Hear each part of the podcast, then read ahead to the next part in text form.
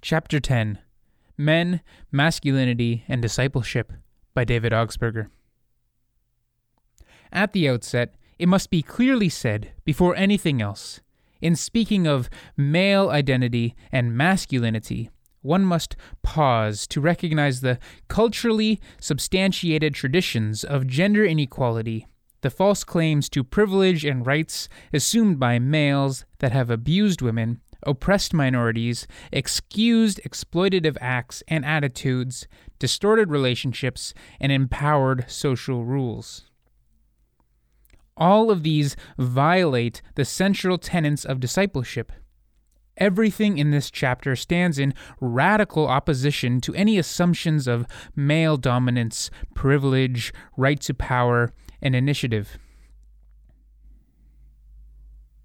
In light of these realities, this chapter proposes 1 that a man, to be truly human, must examine, redefine, and redirect the core concepts of masculinity learned from family, community, faith, and culture to make them authentically his own. And two, that he does this by apprenticing himself to a guide. It argues that, three, that most popular guides are superficial, Many are untrustworthy, and only a limited number have proven to be enduring and worthy of life. In particular, it explores 4. The radical and revolutionary potential of discipleship to the most original model and co traveler, Jesus. A story of level relationships. We pull up at the White Lane exit from the 99 in Bakersfield. A sunburned young man, uh, thirtyish, is holding a cardboard sign. I dig for my wallet as the light holds back the rush. I toss it to Leanne. She fishes out paper. We pull up to him, and he looks up, more surprised by our red smart car than by the gift. We grin, he grins, we buzz off. Did you do that in memory of Hal? Leanne asks. Consciously, no. Unconsciously, yes. It has been little more than a week since Hal met us at Phoenix Sky Harbor Airport. Then, after a quick stop at Starbucks, hurried us to Trinity Mennonite Church to prepare for the morning service. At an interchange en route, a man stood waving a cardboard sign. Hal pulls over, reaches to a ready kitty, and hands the man some cash, saying, Here you go, buddy. Warm, equal, like passing grub at a campout no condescension of charitable giving, no strings in moral or religious attachment. It is the tone of passing the food down a breadline. I recall that he spent years working on the streets. I admire his modeling a flattened playing field. A week later, Hal is gone. His life is dashed into a motorcycle crash. We are in Phoenix for Hal again, this time for the memorial service. The obituary reads Hal Lee Schrader, 1967 to 2015. It is hard. Hard like Hal defined hard times. Once, when helping his daughters do math homework, he answered the complaint, But Daddy, it's hard, with one of his classic one liners Hard things are hard. As we drive to the church, the man is still waiting by the exit lane. Same man? We cannot tell. We hand him the bill with Hal's words, Here you go, buddy. And he replies, Gotcha. Gotcha? We will think about that. What did he get? A tone of the voice that breathed level respect, and he gave it back. Gotcha. At the service, there are dozens of little reminders of why we loved Hal so much. But for the thousand people gathered, the opening line said what needed to be said. Welcome to this service of remembrance. You are all here because Hal welcomed you, welcomed you into his life, into the circle of loving acceptance. In his life as a theologian, pastor, prophet, agitator, peacemaker, reconciler, father, spouse, friend, disciple, Hal said a lot of insightful and wise things, but perhaps none was better than the level words Here you go, buddy. finding a story worth dying for. Each of us finds a story with the power to shape life.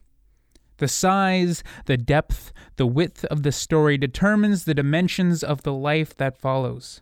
If one, like Hal Schrader, chooses a story of solidarity with humankind rather than just mankind, a story of level relationships in a world of hierarchy and ranked order, a story of mutuality in a world of egocentricity, then one chooses a compassionate story that explodes primal masculinity to become authentic humanity. Jesus' followers call such a self forgetful story that urges one onward the way of discipleship. Coming to be a disciple is a matter of finding a centering story outside of one's self story that captures the deep imagination of the soul. It is living out a personal drama that promises much more than self fulfillment. It is joining a social drama that offers a community of co travelers who find a reason for being in a shared story. As storytelling creatures, we live not by those stories that we possess, but by the stories that possess us. It is not so much that I choose a story to live by, but rather that a story captures my deeper loyalty and compels me to invest all in its pursuit. It is more like falling in love with a person than like adopting a life narrative. It is out of response to the discovery that we live in a friendly and not hostile universe, on a visited and not an isolated planet, with a God given destiny and not a self driven success drama. Family and community are primary story sources, we may choose a story contiguous and consistent with our family's values, or we may break away and embrace a script from peers or the opinion leaders around us. We may not know the source of our story or when we adopted it or first obeyed its guidance. We may have absorbed it unaware from family of origin or communal context of childhood and youth.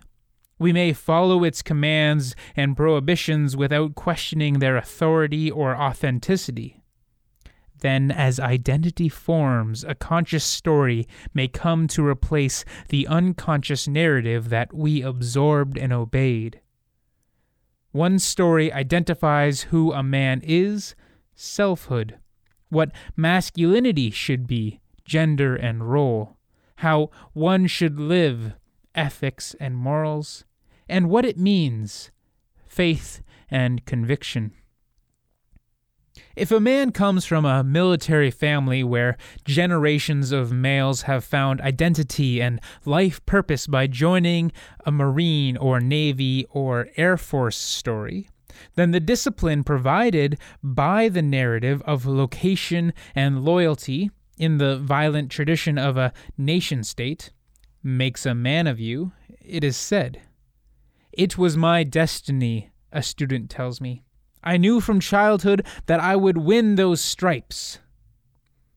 If a man comes from an agricultural family where the farm has provided a grounded story for grandfather, father, and now self, the story of harvesting the earth, reaping its produce, nurturing the soil, living by the seasons, and moving from seed time to harvest, shapes vision, thought, values. Standing between rows of grapes, a man declares to me, I don't know when I began to love the soil. It is in our blood. If a man comes from generations of factory workers or bankers, miners or military, builders or wreckers, salesmen or educators, healers or legal gatekeepers, each provides a story with its model characters, life plot, and lifelong progress towards a denouement. I admired what my dad did. The narrow range of stories that once guided men within predestined traditions of family, tribe, and community have opened wide possibilities as social change, education, and mobility offered alternatives to simply mapping the past onto the future and enabled constructive selection of life directions. But the skeletal structures of character and principle pursuing justice, living out compassion, living out co humanity, remain unchanged, although ambition, self service, greed, and dominance regularly replace them as prime motivators. Success, the rags to riches myth. Conquest, the return of the hero myth. Greed, the gain of the world myth, immortality, the star, idol, record book myths, fame, the I'm going to live forever, they'll remember my name myth, and all other strategies for safety and security substitute for faith, character, and moral conviction. The basic story of human existence, undergirding and motivating all of the above, argues ethicist Stanley Hauerwas, is the ancient tale of humankind's quest for certainty, permanence, in a world of contingency, impermanence. Hauerwas explains this mythic pattern is told in the various dominant modern narratives. Ironically, the function of all accounts, is to tell a story that shows why we no longer need stories, to decree that stories are pre scientific, according to the story, legitimatizing the age which calls itself scientific. We have not outlived and cannot outgrow our need for stories to explain our lives, to ourselves and to others in our deeper self understanding, we do not give up the quest for a story that is worth dying for. Atheists affirm a story of a random universe. Believers, a story of purposive creation and creatures. Hedonists, a story of seizing pleasure as it flies. Nihilists, a story of destroying useless structures. Machiavellians, a story of claiming dominance and control as ultimately satisfying. Arguably, the most compelling male story combines power, dominance, pleasure, and sensuality as the sacralization of sex, the pursuit of cyclical satisfaction of conquest, interpenetration of bodily warmth, the explosion of temporary fusion with the attractive other. That is the sacralized in becoming the most precious possibility, possession, potential in masculinity. Men worship the omnipresent sacred symbols of sexuality, such as fashion, form, style, posture, figure, carriage, and gesture. In the male mind, the thought of sexual union is never far from the reverie and fantasy. The attractive other becomes the desired object and the pursued dream of conquest. Gender dominance has been the fatal flaw of the human species. Imagine a male whose essential story is one of lasting compassion rather than fleeting passion, of consistent respect for all others rather than constant rating of others' sexual desirability. What kind of man would this be? What sort of story would shape such a life of masculinity as true humanity? A discipleship story is a matter of companionship, of coming to trust, prize, value, and love the central figure of the story, the master, and choosing to join oneself with him and his agenda. For followers of Jesus, it begins with the discovery that we are irreducibly valuable and undeniably loved by God. And in response to that love, we get up and follow. It is not an employer employee relationship where one earns the benefits It is discovering that true loving relationship is grace, is gift, is grounded in trust and in response to a greater love. The masculine tendency to measure all things by what is accomplished, to value what is gained through achievement, must be laid aside as one becomes a disciple of Jesus. Which human story is worthy of a life? Can one find an enduring story, a to be continued account that does not end arbitrarily or vacuously? Theologian James McClendon ends his masterful volume, Ethics, with his splendid words on the essential nature of fitting one's life into a mega story. Two essential Christian convictions must round out the account. One is the conviction, call it the doctrine of the Israel of God, that my own story is inadequate, taken alone, and is hungry for a wider story to complete it. That gives us the communitarian element in Christian ethics. My story must be linked with the story of a people. The other is the conviction, call it the doctrine of salvation, that our story is inadequate as well. The story of each and all is itself hungry for a greater story that overcomes our persistent self deceit redeems our common life, and provides a way for us to be a people among all earth's peoples without subtracting from the significance of others' peoplehood, their own stories, their lives. Christian ethics, because its truth entails character, must find that truth in a community that is of necessity story shaped. Christian morality involves us necessarily involves us in the story of God. In search of a life story, postmodern minds find a dismaying array of popular models and mentors. Many traditional models have lost their appeal. Many no longer offer hope and get tossed into the dustbins of history. Christianity has lost its promise for many. Jesus remains cogent and compelling, although the contradictory versions and the self serving practices of many claiming to be followers of Jesus are dismaying. Jesus has been sentimentalized, infantilized, co opted, distorted, profaned, commercialized, and reconstructed into the image of movement upon movement. Which Jesus? one must ask to identify any reference. Who is he? Person or persona?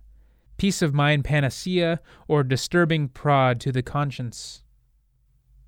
Irrelevant ideal or unquenchable revolutionary? What is his call to discipleship? What does discipleship mean when he calls us to follow? As the linking voice between Hebrew prophets and the Jesus core group, the ascetic John the Baptist quoted Isaiah. The Galilean, he promised, would upset the world's perspective on all values and virtues. If men, males, were to follow him, he would level the mountains of patriarchy, straighten the crooked paths of male entitlement, smooth the rough places of blatant inequality, raise the valleys of oppression and exploitation, and, as the prophet envisioned, create a level playing field for all humankind. Disciples of the coming Galilean would join him in calling for justice and refusing all unjust advantage and edge, step away from the foot up privilege to join in a new dance of mutuality where justice work begins. To be a disciple is to learn the discipline of relinquishment, to surrender special privilege, to give up entitlement. All these come with traditional gender rights. Jesus in no way supports such male presumption of systemic violence. Giving up your agenda and trusting Jesus with his.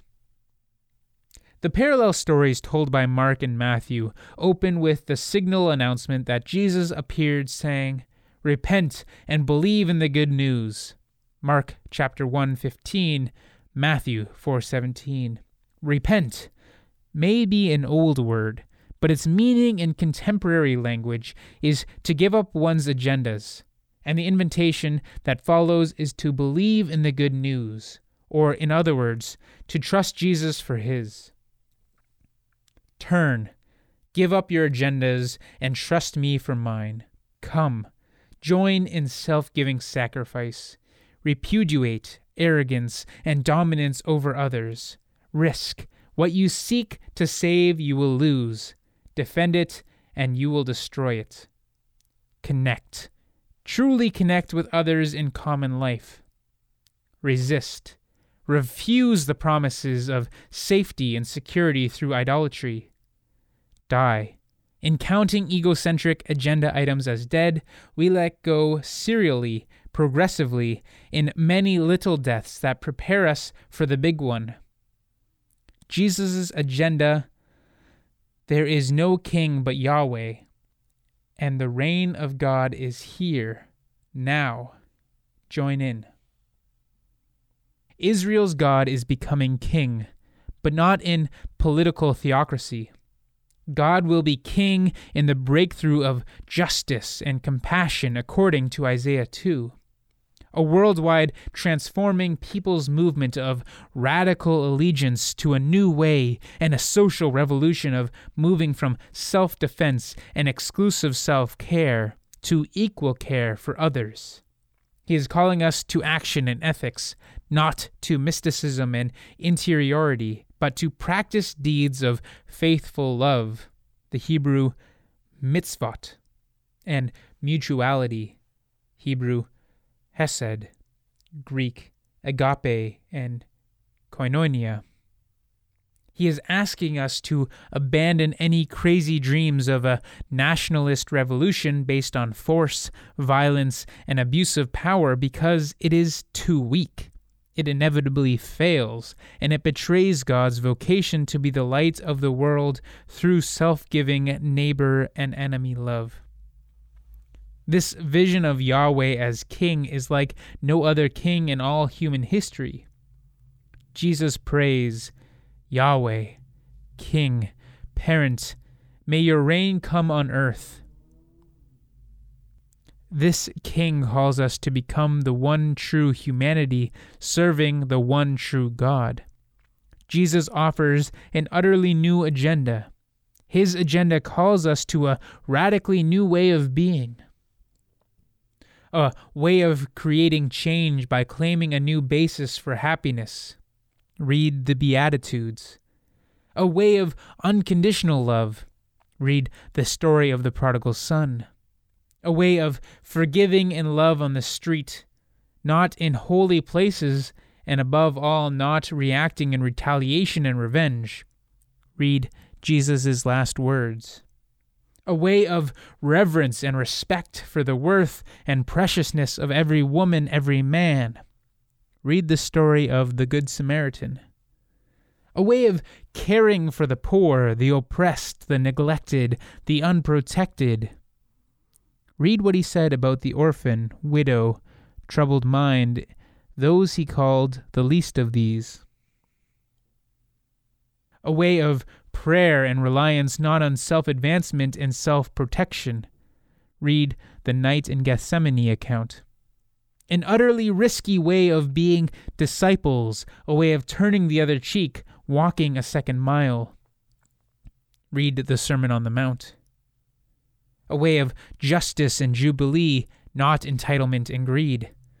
Read Jesus' first sermon in Nazareth a way of leveling entitlements and sharing breathing room, sharing the road with both men and women. Read all the accounts of his respect for women in a culture where they were presumed to have no souls. A way of renouncing xenophobia, including all, considering no one as outside grace. Read of his visit to Samaria. A way of non cooperation with oppression and violence Read the Sermon on the Mount. A way of concern for the chronically ill and excluded pariahs.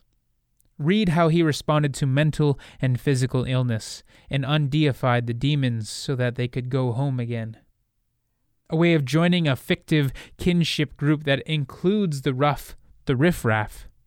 Read of his twelve associates the taxman Zacchaeus, shady woman Mary, alleged prostitutes, invisible lepers, despised aliens, Roman oppressors, mentally troubled a way of confronting and correcting traditions of temple worship and going out to meet God among the people. Read of his roadside conversations, his Samaritan surprise, the cleansing of the temple. A way of breaking free from fear and a paranoid defense agenda. Read the accounts of his trial. A way of letting go of ancestral codes, rules, and laws read Mark's Gospel. A way of abandoning all other visions of empire and joining with his reign. Reevaluate who gets to create us, whose representation defines our lives, whose agenda sets our goals. Discipleship is embracing his way, his agenda, his dream. Discipleship, as living out the teachings of Jesus, can be separated neither from the cross nor from the Beatitudes and the Sermon on the Mount, nor from the path of suffering, nor from daily walking in the way we see in the Jesus story. That was his agenda. The temptation of Christendom has been to separate Jesus as Savior, our salvation through his transforming death and resurrection, from Jesus, the teacher above all teachers, the Lord beyond all Caesars, the example above all models of personhood and wholeness. Our embarrassment before the Sermon on the Mount has led to this giant leap from the incarnation of Christ to the passion of Christ, while ignoring and omitting his life, teaching, and ministry, with the resultant loss of the soul of authentic discipleship. The call to return to the way of disciple comes most poignantly and powerfully in our day, not from within Christendom, but from Christianity in the Eastern and Southern hemispheres. A new commitment to faithful discipleship is voiced in these settings where opposition, persecution, and costly sacrifice are often inevitable for the believer. In accepting Jesus' agenda, we step into the footprints he has left behind and we follow him in life. This man named Jesus. The late Clarence Bauman, my former teaching colleague at Anabaptist Mennonite Biblical Seminary, suffered for the last 20 years of his life from slowly advancing Parkinson's disease. Gradually, his speech became more indistinct However, he would sit in on the oral examinations given to graduating master's students, and he often claimed the final question. Slowly, haltingly, he would ask for a fourfold puzzle. Do you have a clear understanding of what belief in Jesus means? Or do you believe in Jesus? Or do you believe Jesus? Or do you believe what Jesus believed? The perceptive student realized that she or he had just been asked to talk about the wide differences among belief as 1. Orthodox definition, 2. Experiential pietism, 3. Encounter and obedience, and 4. Radical discipleship. No amount of excellence in the answer to the first three would satisfy Bauman until the student had come to grips with the fourth. To believe what Jesus believed is to risk all, plunge into the heart of God's call to unconditional love, and choose a life of utter caring, regardless of the cost or consequences in an uncaring world. Few Christians move beyond questions 1 and 2 in their understanding of Jesus. So the question must be asked again Who is this Jesus? He is not whoever we want him to be, the selfie mirror of our true selves, the idolized expression of our highest goals of personhood, the blank slate awaiting our list of perfect traits or states. He is not the IMAX screen for the projection and sacralization of our larger than life hopes and dreams of goodness, as we visualize it in our own ideal image. When we recreate Jesus to be our imaginary ideal self, this is not only heretical but delusional, not just heresy, but apostasy. Jesus is the unparalleled, unique, unrepeatable, radically human other so we are called to meet the other who constantly confronts and challenges us while at the same time inviting us to repeat the unrepeatable. We are to imitate the inimitable, imitate the ultimate non imitator. Who do we say this Jesus is? How far do we go in pursuit of him? Who is this man? A good man? A great teacher? A religious leader? a mystic companion, a sacrifice and savior, a perfect being, a moral exemplar, an ultimate master? What is his role in our lives? Ideal type, wise prophet, spiritual guide, presence, atoning offering, uh, model, example, Lord? What is our role in this relationship? Admirer? learner, seeker, friend, believer, imitator, follower, dissident, disciple? Where do we find this Jesus? In the person next to you. Who do I see? My neighbor.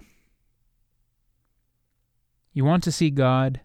Look at your brother, said second century Christian leader Chrysostom, quoting the epistle of 1 John. No idols, no pseudo sacred stand ins, no holy mannequins. Real people image God to us. Jesus recovers the prohibitions of the Jewish tradition that eliminate all images of God except one humanity. He is the truly human one. The neighbor stands before us as representative of humanity. As such, the sacred embodiment of human life as humanity as a whole. The neighbor represents humankind, both as metaphor and as reality, as a particular human. Seeing the other as metaphor is recognizing the larger whole, the preciousness of our status as creatures. Seeing the particular neighbor is seeing the worth of the other. Do you mean that I may be ignoring Jesus when I pass by the homeless man who lives under the bridge? A Chinese seminarian asked my daughter Kate, who teaches at a theological seminary in Nanjing, China. Does that come to you as a new thought? she asked in reply. Oh, yes. When you explained what Jesus meant by the words, the least of these, my heart sank. What I do to the least of these, in my world, I am doing to him? When I read the Chinese translation of the Gospels, I completely missed what this actually means. I will think about it every day. That is the struggle of a follower of Jesus. His agenda must become my agenda. This act called following. Following Jesus is not a cognitive act of assent to a proposition not adoption of a formulaic set of beliefs, but obeying the command to love. It is a moral, social, and political vow of tracking this Galilean prophet in his radical practices of compassion. It is not just to understand Jesus, but to follow him, not to cite a slogan or master a mantra, but to join a movement, to risk safety and security to follow a subversive agenda to bear a cross. Discipleship is necessarily subversive and dissident because, in following Jesus, we defy and reject all popular images and stubbornly insist that in both the creation image and the incarnational image, we see the divine image intended as the measure of humanity fully revealed in Jesus. This means that when we asked to replace Jesus with Constantine or Caesar, Pentagon, Kremlin, etc., we say no. When invited to substitute any political project with the political vision of Jesus to act, serve, give, care, and compassion, we say no. We say no to any project that does not share in the face of need. Share is the word for redistributing needed food and clothes, and that calls us to share power, share opportunity, share the possibilities of creating a meaningful life, and share in common community. We thus say no to any social, political, ethical, or religious perspective that does not seek to love the enemy or demur from empire. Following Jesus means pursuing his stunningly creative politics, his subversively transformative imagination, and his agenda of rehumanization after the model of the Sermon on the Mount. Wherever and whenever anyone follows the Jesus way of radical and utter humanization, they follow the earth shaking but largely overlooked humanism of the language of Genesis. They reject any image of the divine except the other. Every man images the divine to us. Every woman is in the image of God. If one steps into this Jesus way of construing existence, we call discipleship, one makes a radical commitment to practice a life agenda that is rooted in the life of Jesus. In Christian usage, a disciple is a follower, learner, adherent of Jesus as master, teacher, Lord. Matthew 7 28 to 29, chapter 8 25, and Luke 8 24. In Greek usage, the disciple was an apprentice, an adherent to the teaching of a particular school or person.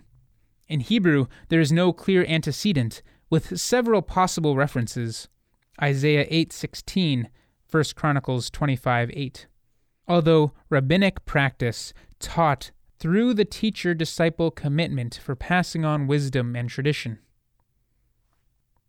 The need for co-travelers.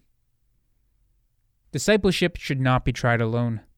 Even those who have few connections with other disciples connect with a community of fellow disciples through active conversation with the Gospels the epistles, the rich library of Christian classics, the friends afar who can be reached by media, and the one or two persons important to their lives who share the pursuit of Jesus.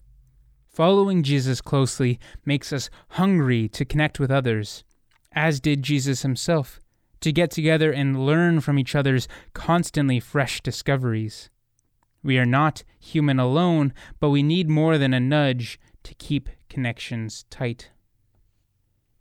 In his journals, Philip Hallie, the chronicler of the French mountain village of Le Chambon, where a community of disciples led by Andre and Magda Trocmé saved thousands of Jews from Nazi occupation, wrote his metaphor of human existence in words from his World War II experience. On July 18, 1943, I spoke of moral support by means of two foxholes connected by a trench. Life is so very much like this. Each man in his foxhole follows the configurations of his own personality, but in one wall there is a passage leading to his fellows. Every man's life is expressed in this metaphor. We live in our own little holes, but to be authentically human, we must constantly dig and daily clear those passages that lead us to our fellows. As we have maintained, discipleship is a friendship, a fellowship, a mutual ship of joint service ship. We do not do it alone. When discipleship provides the paradigm for Christian living, then one sees the church as a body of believers, disciples, who commit themselves to following Jesus Christ together. It roots the identity of the church in the New Testament disciple story. extends it as a contemporary, culturally appropriate expression of the biblical story of communal faith and links the practice of being the church today to the church portrayed in the biblical account of Acts and the epistles. The emphasis on imitation participation creates a close continuity between the biblical accounts of the disciples' attachments to Jesus and the believing community's current pursuits of a similar attachment. No one can know Christ truly except those who follow him daily in life, wrote Hans Denck, a 16th century Anabaptist theologian and martyr. Discipleship as radical obedience. Discipleship is entirely rooted in and dependent on Christ. One is a disciple to Jesus Christ, not to a theory, theology, or lifestyle. Discipleship means accepting authority offered in Jesus' characteristic humility, with compassion that transforms the act of caring to a moment of God's grace. In the turbulent years of the 1930s, German Lutheran theologian Dietrich Bonhoeffer, articulated a radical theology of discipleship in his classic book, Nachfolge, Discipleship, that offered an impassioned call to follow Jesus Christ in a personal and corporate obedience that was guided by Jesus' own teaching, example, and radical obedience to his Father. Christianity without discipleship is always Christianity without Christ wrote Bonhoeffer. Linking discipleship to radical obedience to Christ, he pronounced the dictum Only the believers obey, and only the obedient believe. He insisted that Jesus didn't simply teach personal, moral, vocational, relational, and devotional obedience, which is more easily assimilated into traditional religious categories of practice and thought but he required political and ultimately life and death obedience. Bonhoeffer contrasted cheap and costly grace. Cheap grace is grace without discipleship, grace without the cross, grace without Jesus Christ living and incarnate. Costly grace is the gospel which must be sought again and again, the gift which must be asked for, the door at which one must knock. Such grace is costly because it calls us to follow Jesus Christ. It is costly because it costs our lives. It is grace because it gives us the only true life. Evidence suggests that Bonhoeffer's pursuit of a courageous ethic led him to give up his earlier position of the nonviolence of the Sermon on the Mount and support an attempt to remove Hitler from office.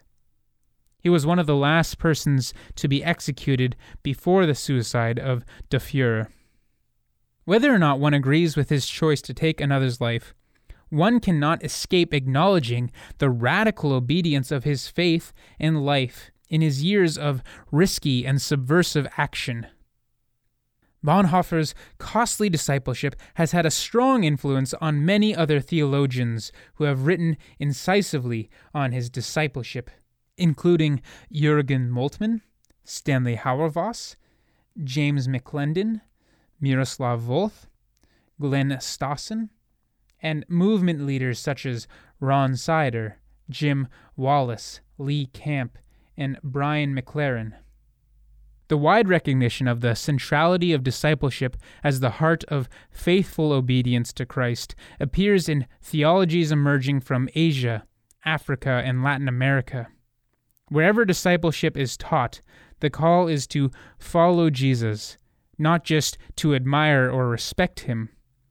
He is commander of our lives, not just someone to be depended on for a special spiritual transaction called salvation. Discipleship as death and resurrection.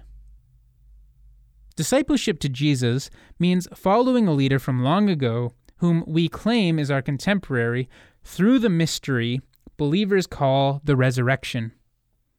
If one is a disciple to this Jesus, whose life history ends in an empty grave story, If the disjunction with the old life and the conjunction with the new way of being is true, then it matters above all else. As I've said many times over the years, if the resurrection is true, nothing else matters. If the resurrection is not true, nothing matters. If the Jesus story is true, if it calls to you to walk with him and pick up his practices in discipleship, then it matters more than anything else. If it is not true, then everything else matters only for the time being. St. Paul put the syllogism a bit differently when writing to the disciples of Colossae.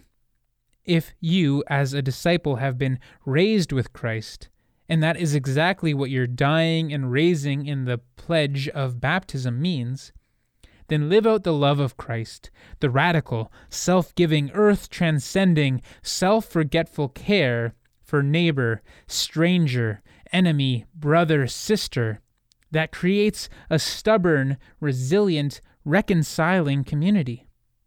If you have been sprung from the prison of death to run freely in the open world of God's confidence, then go out and do it joyfully.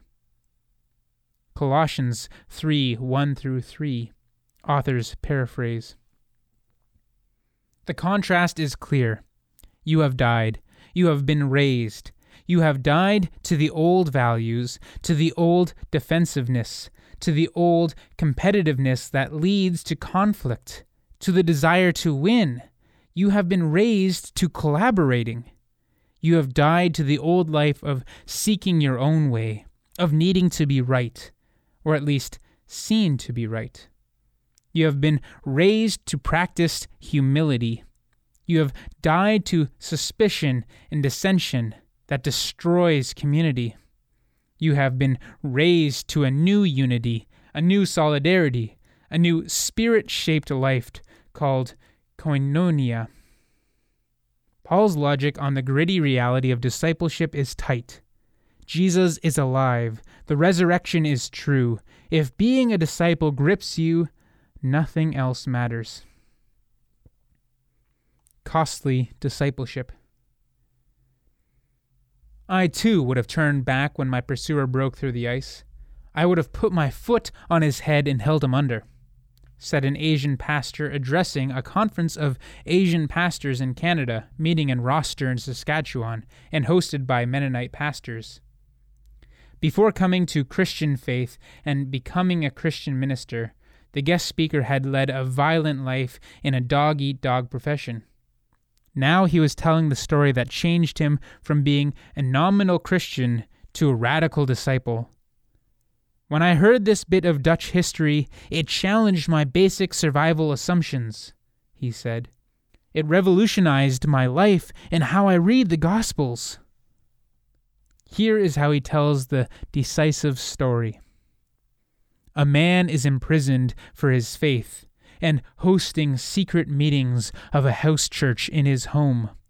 Somehow he is able to escape from a window with a knotted bedsheet and make a run for it. But he is discovered and pursued by a sheriff and his deputy. Starved to skin and bones, he runs lightly across the thin ice of the moat but the well fed deputy breaks through and is sinking beneath the ice while his commander, the sheriff, shouts orders from the shore. The escaping prisoner turns back and plants his foot on the man's head, holds him under water, then kicks his body under the ice and makes good his escape. At least, that's what I would have done, confesses the pastor. But that is not what the man in the story did. The real story comes as a total surprise. Instead of ignoring or drowning the helpless pursuer, the fugitive turns back, reaches out, and pulls the deputy to safety on the firm ice. The sheriff shouts, Arrest that man! And the deputy seizes his savior and takes him back to be burned at the stake in a long and painful death.